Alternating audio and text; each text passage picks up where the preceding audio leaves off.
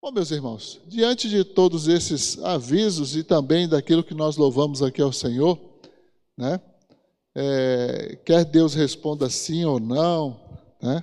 quer isso nos agrade ou não, né? uma coisa a gente sabe, a gente entende mesmo. Não dá para viver só de comida, amém? Amém? Quem vive só de comer não entendeu muito bem o que é seguir a Jesus. Né? É, quando Jesus, lá em Mateus capítulo 4, fala sobre é, nem só de pão viverá o homem, vamos relembrar aqui: Jesus está no deserto, ele foi levado ao deserto pelo Espírito Santo, ficou ali sem comer nem beber por 40 dias. Aí a gente lembra que Moisés passou por uma experiência assim, mas só que na presença de Deus 40 dias. O deserto é o mesmo, o deserto é sempre um local difícil, um local sem muito recurso, sem conforto. Deserto, muitas pessoas até dizem, ah, eu estou passando por um deserto. Está é? Tá passando por um deserto, bem interessante isso. E Jesus tirou esse texto para refutar a tentação de Satanás. Se tu és o filho de Deus, transforma essas pedras em pães. Jesus não transformou e ainda disse: Olha, nem só de pão viverá o homem, mas de toda a palavra que procede da boca de Deus. Isso vem lá de Deuteronômio 8, e você pode abrir sua Bíblia lá em Deuteronômio, capítulo número 8. Quando então é, Moisés está trazendo à memória aquilo que o povo passou. Foram 40 anos peregrinando pelo deserto. Não foram 40 dias, foram 40 anos peregrinando pelo deserto. E por que peregrinaram pelo deserto? Primeiro, porque desobedeceram a Deus. Se não tivesse desobedecido a Deus, eles teriam entrado na terra de Canaã. Mas desobedeceram ao Senhor. E aí, então, durante aqueles 40 anos, até que toda aquela geração de pessoas adultas e responsáveis pelos seus atos perecessem, né, é, eles não poderiam entrar na terra de Canaã. Então eles morreram durante aqueles 40 anos. E Moisés então faz um resumo, faz uma apresentação maravilhosa sobre esse período, e ele começa no capítulo 8, e ele diz, né, para lembrar então das coisas que Deus fez: Cuidareis de cumprir todos os mandamentos que hoje vos ordeno para que vivais, e vos multipliqueis, e entreis e possuais a terra que o Senhor prometeu sob juramento a vossos pais. Vejam, era para os pais deles, só que os pais não vão entrar. E ele diz, verso 2: Recordar-te-ás de todo o caminho pelo qual o Senhor teu Deus te guiou pelo deserto, estes 40 anos. Então, veja, durante 40 anos, Deus os guiou pelo deserto. E o deserto é um local de aprendizagem é uma punição que Deus deu aos pais, mas os filhos deveriam aprender alguma coisa. Né?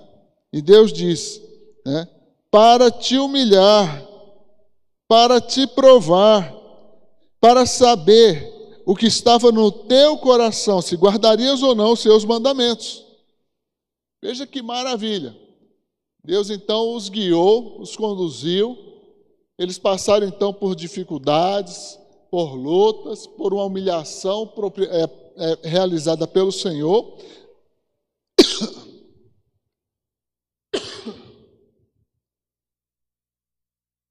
Para que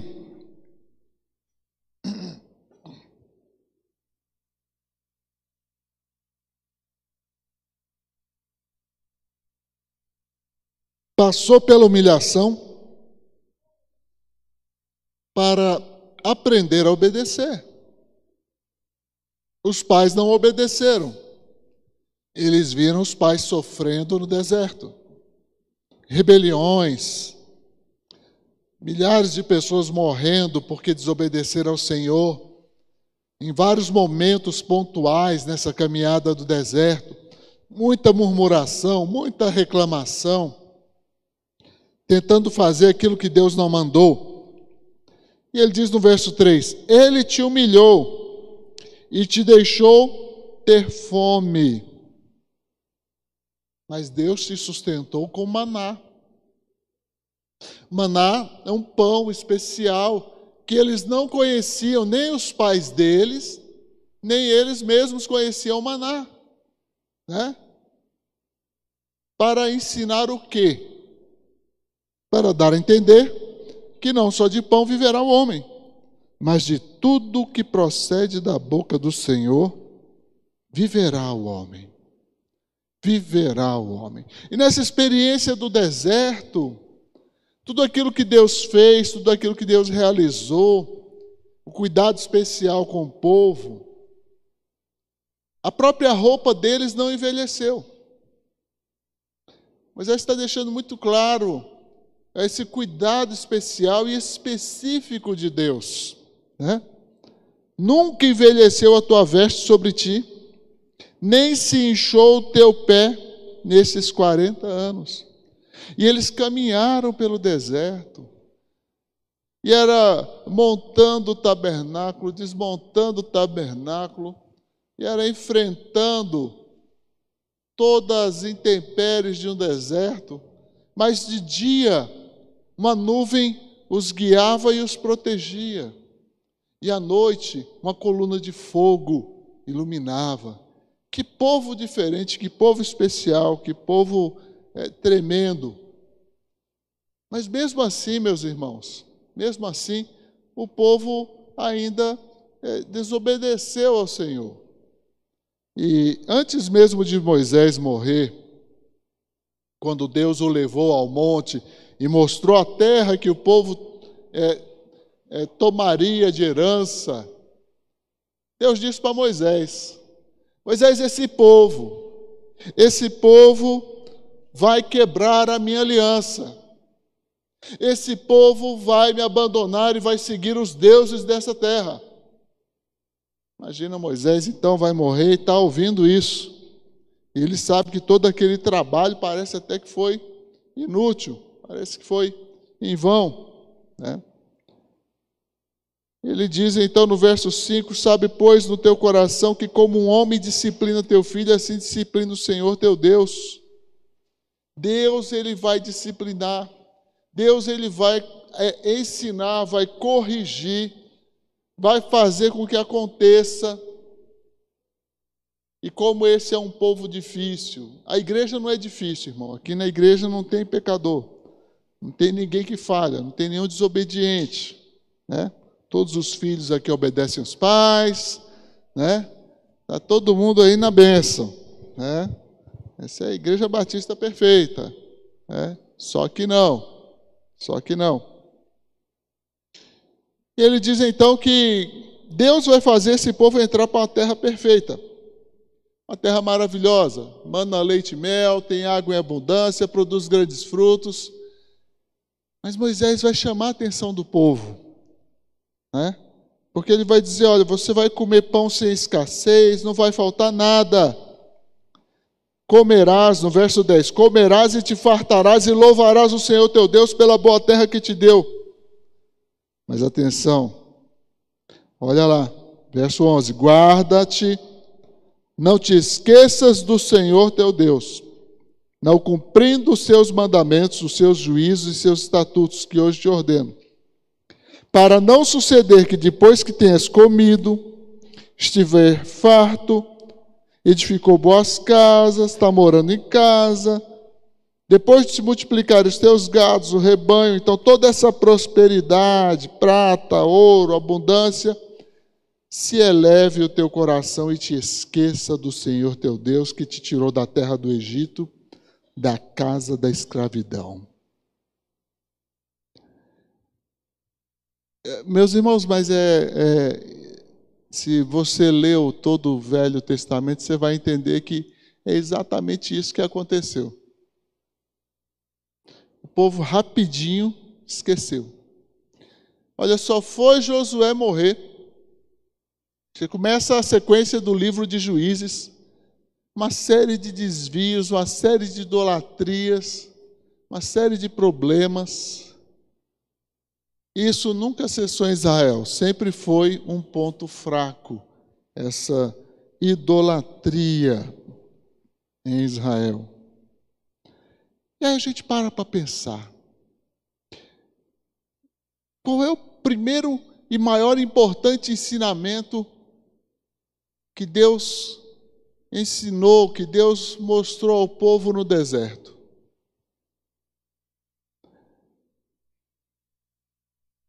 Olha para as respostas de Jesus. Quando Jesus, na tentação, ele diz: Olha, nem só de pão viverá o homem, mas de toda a palavra que vem da boca de Deus, tudo que procede da boca de Deus. Você vai observar que Jesus sempre está fazendo um, um contraponto com Deus. Tudo tem a ver com Deus, é por causa de Deus. Não tentarás ao Senhor teu Deus. Ao Senhor teu Deus adorarás. Então, de alguma maneira, Jesus está dizendo: olha, primeiro Deus. Primeiro Deus. Uma lição que o povo não aprendeu no deserto é que eles não entenderam é que primeiro é Deus. Tem que ser Deus em primeiro lugar. Se Deus não estiver em primeiro lugar, se nós colocarmos é, a família em primeiro lugar, a profissão em primeiro lugar, nosso prazer em primeiro lugar, nosso cuidado em primeiro lugar, nossos filhos em primeiro lugar, não vai dar certo. Não vai dar certo. Deus tem que estar em primeiro lugar. Deus tem que estar em primeiro lugar. E facilmente, a gente observando o texto bíblico e depois vamos colocar isso em nossas vidas, facilmente nós deixamos de colocar Deus em primeiro lugar. Facilmente. Um tempo desse de pandemia. Quantas pessoas estão participando do culto? Quantas pessoas estão ouvindo? Quantos estão frequentando? Quantos estão lendo a palavra de Deus? Quantos estão colocando mesmo em prática a palavra de Deus? Israel não colocou. Começou bem, começou ganhando algumas batalhas, tomando posse da terra prometida, mas começou a cometer erros, até mesmo com Josué erros aconteceram. E foi deixando de executar a ordem de Deus até o fim. E o resultado foi que aquele povo que eles deveriam ter passado ao fio da espada se tornou né, como espinheiro para eles, se tornou uma pedra de tropeço.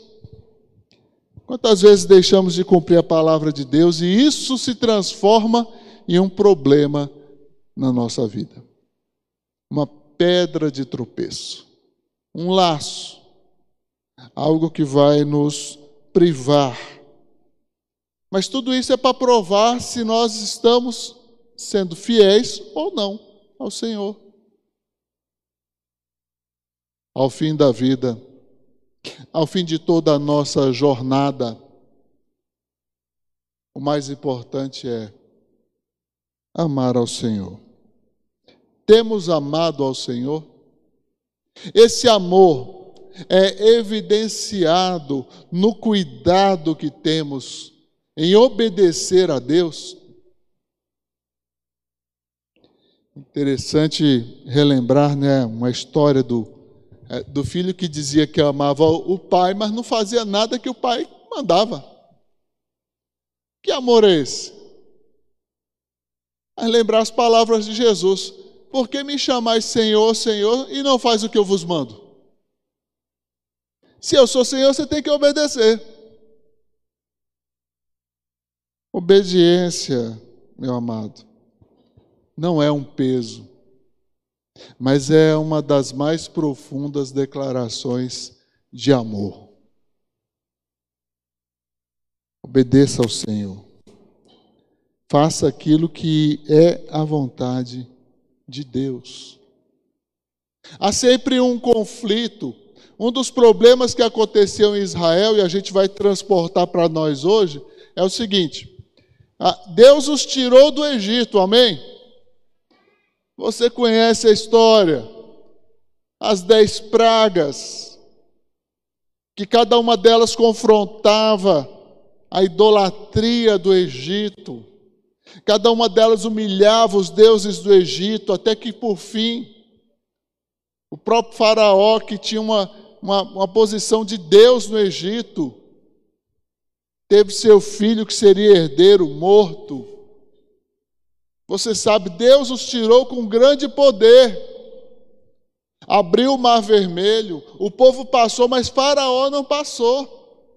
Tudo isso deveria ensinar ao povo o quanto Deus era importante para eles, o quanto eles deveriam honrar ao Senhor, amar ao Senhor. Bom, uma coisa é tirar o povo do Egito, outra coisa era tirar o Egito do coração do povo. Isso sim faz uma diferença, porque ao longo de toda a caminhada, a gente vai percebendo que sempre vinha alguém com o discurso de voltar para o Egito. Ah, a gente vai morrer, foi para isso que a gente veio aqui nesse deserto. Faltou sepultura lá, Faraó vem matar a gente aqui. Ah, vamos morrer de sede, ah, vamos morrer de fome. E a reclamação não para. E é sempre colocando algo. E detalhe, apesar da reclamação, Deus cuidou. Deus supriu. Ninguém morreu de fome, ninguém morreu de sede, ninguém morreu afogado no mar ou pelas mãos de Faraó. Não, mas morreram pela mão do Senhor, por causa dos seus próprios pecados. Você pode ler e acompanhar, e você vai perceber. Quando Deus mandou fazer e não fizeram, foram punidos. O que deveriam aprender com isso? Hoje também não é muito diferente. Às vezes a pessoa crê em Jesus Cristo como seu Senhor e Salvador, começa uma feliz caminhada com Jesus, né? vai aprendendo, com o passar do tempo aquilo vai se tornando algo comum, já não tem mais aquelas experiências de oração, de busca ao Senhor, a palavra de Deus se tornou algo pesado para se ler, algo difícil de se entender. E aí a pessoa vai desanimando. Tirou a pessoa do mundo, mas o mundo ainda está no coração dela, ela ainda deseja as coisas do mundo, ainda quer buscar as coisas do mundo, ainda tem alguma esperança nos prazeres mundanos. É aquela síndrome do porco. Não adianta você dar banho no porco, que se primeira chance que ele tiver, ele vai voltar para chafurdar na lama. Vai chafurdar na lama. Por isso que crer em Jesus Cristo não é algo que acontece só na nossa mente. É algo que muda o nosso ser. Nós estávamos mortos, passamos a ser vivos. Nós estávamos é, como um bode, mas agora somos ovelhas. Então precisamos agir de acordo com a nova natureza. Nós nascemos de novo ou não nascemos de novo? Aquele que é nascido de novo é nascido de Deus e ama a Deus. Se ele não ama o Senhor, precisa nascer de novo. Nascer de novo. Assim também como no passado houve rejeição, nos dias de hoje também, meus irmãos. Não pense você que as igrejas estão muito cheias de pessoas buscando a Deus. Há muitas pessoas buscando a satisfação das suas necessidades, dos seus desejos, é, lembrando ainda do, da vida é, no mundo, numa vida sem Deus. Muitas igrejas estão cheias porque estão fazendo promessas que Deus não fez. É um verdadeiro marketing. Pessoas até são contratadas para mentir, para fazer falso testemunho, para inventar falsas curas. Deus não precisa da mentira. O diabo vive da mentira. Satanás tem um marketing maravilhoso para ensinar sobre a mentira. Mas Deus não precisa. Deus tem poder, sim. E como nós louvamos aqui, se Ele quiser, Ele faz. Se Ele não quiser, Ele não faz. E fique feliz. esteja satisfeito e ame ao Senhor, nosso Deus. Quero finalizar te chamando para meditar exatamente nessa questão. Jesus foi aprovado por Deus ali naquela tentação. Ele respondeu de acordo com uma palavra de Deus. Não tinha ali, é, não, mas eu acho, ah, não, eu acredito que talvez, ah, não é bem assim. Não, foi taxativo. Pense bem, as grandes questões que você tem enfrentado no seu dia a dia, na sua vida, na sua família, no seu trabalho, você está respondendo de acordo com o quê? Com a sua sabedoria? Com a sua máxima inteligência? Ou segundo a palavra de Deus? Não relativemos né, a palavra de Deus. Muita gente fica relativizando a palavra de Deus, colocando aí se, porém. Jesus não tinha isso. Olhe e mire no exemplo do Mestre. Muito do que Jesus ensina, na verdade, tudo que ele ensina é prática. Ele termina o Sermão do Monte de forma brilhante, mostrando o tipo de vida que resulta daquele que ouve e pratica a palavra. E o tipo de vida que resulta daquele que ouve e não pratica. Assim, queremos convidar você, cada um de nós, a pensar: temos amado ao Senhor? Temos conhecido o Senhor nosso Deus? Como Deus é? Quais são as principais características de Deus? Lindo ali de Gênesis até onde eu estou em Juízes 10. Na verdade, eu estou no 14 já. O que, que eu entendo de Deus? O que, que eu vi de Deus ali? O que, que eu percebo de Deus? Porque, meu irmão, a Bíblia não é para a gente simplesmente memorizar, não. A Bíblia, ela é, ela é viva, a palavra de Deus é viva e eficaz. Ela tem um efeito, sim, na minha vida, na sua vida. É mais do que um espelho. A figura usada em Hebreus é contundente, né? É uma espada, mais afiada do que uma espada de dois gumes. E a descrição que eu acredito assim ser profunda demais é, é que ela é apta para discernir os propósitos e as intenções do coração. Do coração, do meu coração, do seu coração. Então ela tanto revela quem é Deus, como ela também denuncia quem somos nós. Ela denuncia quem somos nós. Para que sejamos, de fato, filhos benditos do Senhor. Amém? Feche os seus olhos, vamos orar nesse momento. Em seguida, nós teremos um momento de gratidão a Deus. Pai de amor e misericórdia. Te bendizemos pelo tempo que temos, pelo tempo que o Senhor nos concedeu. Obrigado pelas tuas maravilhosas ações, pelas tuas bênçãos em nossas vidas, pelo teu cuidado. Graças te damos, ó Deus, porque não caiu um fio de cabelo nosso sem que o Senhor permita. Obrigado pelo teu cuidado especial sobre nós, sobre nossos lares, nossas famílias. Obrigado pela tua bendita palavra, que ao contemplá-la e ao meditar nela, o Senhor se revele a nós, se manifeste a nós, que possamos ler com fé, na esperança de te encontrar e te conhecer cada vez mais, ó Senhor nosso Deus. E que ali também vejamos, ó Pai, os erros e os acertos, para que sejamos corrigidos e aprendamos contigo e vivamos para ti. Obrigado, Senhor, por tão grande privilégio de podermos ler contigo a tua palavra.